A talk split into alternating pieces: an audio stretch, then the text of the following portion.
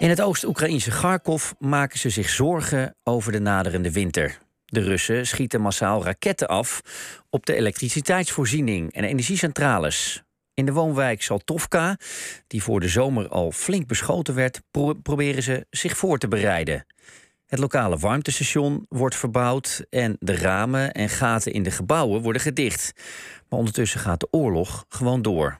Onze Oost-Europa-verslaggever Michiel Driebergen bezocht Saltovka en ging op pad met Alexander, de huismeester van een van de flats. Het uh, is hier een soort situatie, het lijkt als uh, loopgraven. Uh, maar dat zijn het niet. Ze zijn hier wel aan het graven, maar dat is om hier grote leidingen aan te leggen. Alexander, wat gebeurt hier? Идут завершающие работы по введению в строй котельной на районе Северная één. Hier wordt uh, het verwarmingssysteem voor Saltovka, dat is deze wijk hier, aangelegd. Подается теплая вода с тридцать пять, и здесь подогревается, и потом раздается по районам. Het water wordt al deels verwarmd door een uh, elektriciteitscentrale. Vervolgens komt het hier en hier wordt het laatste restant verwarmd met gas.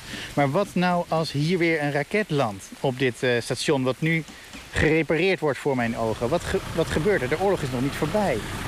И тогда стены мокреют, и в сырости заводится плесень.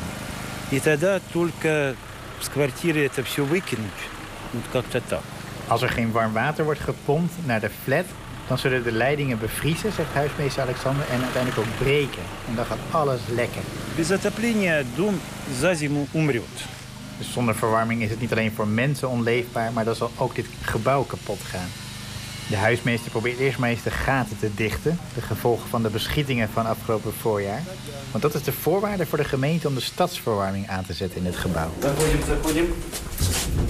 Drie etage normaal. We gaan naar de derde etage. Als ik het goed heb, zijn hier uh, familieleden van, uh, ja, van mensen die gevlucht zijn om wat laatste spullen op te halen. Toek, toek, toek. А вот и гости из Голландии. Добрый день. Добрый день. Майкл. Юрий. Wikkelingen. Accuraat. We moeten voorzichtig zijn. Er is werkelijk helemaal niets meer overgebleven van deze slaapkamer hier. Ik zie een mooie spiegel in de hoek. Uh, een televisietoestel helemaal aan gruzelementen. Hoi. En hier is de radiator, is helemaal gebogen. Сын здесь спал второго марта. Я их вывез, а четвёртого марта сюда прилетела ракета. twee maart ontsnapte zij naar de dacha, het buitenhuis. En vier maart, dus twee dagen later, viel de raket. Boch. Ja, hij wijst naar boven. God heeft uh, gezorgd dat wij op tijd vertrokken. Ik ben of heel wijs geweest, of gewoon heel erg veel geluk gehad. Is het ja? Ze waren naar dacha? Нормально все. Нормально. Там дача хорошая. У нас куры, животные там есть, фрукты, овощи. Ага. Ja, en de dacha zijn, zijn uh, hebben we dieren, dus we produceren ons eigen voedsel, ons eigen eten. In да. Toplinje is het uh, Peach, да, да. Briket, дрова. Ze bestellen briketten, dat zijn dus uh, stukken geperst hout en dat stoppen ze in de kachel. Bent u bang voor de winter? Want ja, wij in Europa zijn dat wel een beetje hoor. Straks is er geen gas meer en hier wordt de elektriciteitsvoorziening wel eens geraakt door een raket. We vertrouwen in onze, dat het goed gaat. Armia? Ja, ja, ja. En we helpen hem, насколько we можем. Als je dus hier begint over de kachel in Oekraïne, dan beginnen ze hier over het leger. Wij geloven in het leger. En het leger, ja, vanwege onze militairen komt het allemaal goed. En denkt u dat dit gebouw nog uh, ja, gered wordt? Want daar zijn ze wel mee bezig, geloof ik. В этой квартире невозможно будет жить. А другие могут жить. Главное, чтобы не было опять они не пришли сюда, эти уроды. Ja, dit gebouw kan gered worden. Dit appartement misschien niet, maar ze moeten dit dichttimmeren om het gebouw te beschermen, zegt uh, meneer Juri. Het belangrijkste is dat de Russen er niet weer opnieuw een raket op afschieten. De Russen blijven schieten. Dus is het nodig om ook de schuilkelders in gereedheid te brengen. Ik ben nu onder de grond, even verderop in uh, Saltovka. En hier wordt hard gewerkt. Er wordt uh, aarde weggeschept en er worden stukken van de muren weggehakt. Hier wordt een kelder voorbereid voor de winter. We бо зараз війна, і якщо в разі... Eerst moet er schoongemaakt worden, grote schep. Mensen moeten hier kunnen leven. Het moet comfortabel zijn voor de mensen. Er is nog steeds oorlog gaande. Svetloyet.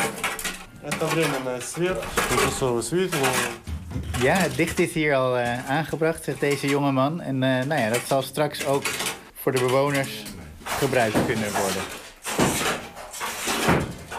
Maar als nou de elektriciteit uitvalt, uh, heren, in uh, Kharkiv, wat dan?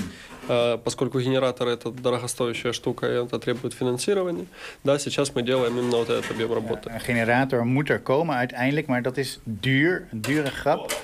Uh, dus nou, dat zou de volgende stap dan moeten zijn. En wat betreft verwarming, hoe gaat dat? Потому что здесь идут трубы, все коммуникации. Вы сейчас чувствуете, что сейчас тепло максимально? De kelder is sowieso al wat warmer. Uh, en er loopt hier natuurlijk allerlei buizen, hè, vanwege die verwarming die dan boven de grond is. En mensen verwarmen ook elkaar. Als je hier met veel mensen bij elkaar zit, dan wordt het vanzelf wat knusser en wat warmer. Ja, er, er komt hier een mevrouw voorbij met een stok, een warme jas aan en een mutsje op. Kak was ze zo? Maria Danilovna. Ja, Michael. Is Golandiu. Очень приятно. Очень приятно. Wat denkt u ervan dat ze hier uw kelder uh, ja, inrichten? Да, очень хорошо, что приехали, делайте все хорошо. Слышу разговор же с подвала, слышно, да. Ja, Maria, ze woont hier op de eerste verdieping en ze hoorde een enorm kabaal onder haar huis. En zij dacht, ik ga eens even kijken wat hier aan de hand is. Maar ze zegt, ja, ik vind het fantastisch dat jullie dat doen. Uh, welkom in mijn kelder. Heeft u in de kelder gezeten al, afgelopen winter? Ja, конечно, не выходила, а люди выходили. Потому что ступеньки там такие. Ja, er waren mensen aan het schuilen onder mijn huis, maar ik deed dat niet, want de trap, ja, daar kon ik eigenlijk niet af met mijn slecht ter been zijnde gestel. En uh, ja, er was geen licht en het was er niet warm, het was er allemaal maar niks, dus ik ben gewoon thuis gebleven. Was dat eng? Мне все равно, да. Думаю, уже все равно. Thuis is het toch het best, zegt deze mevrouw, maar eng was het wel. U hoort een bijdrage van Michiel Driebergen vanuit Kharkiv in het oosten van Oekraïne. Bureau Buitenland.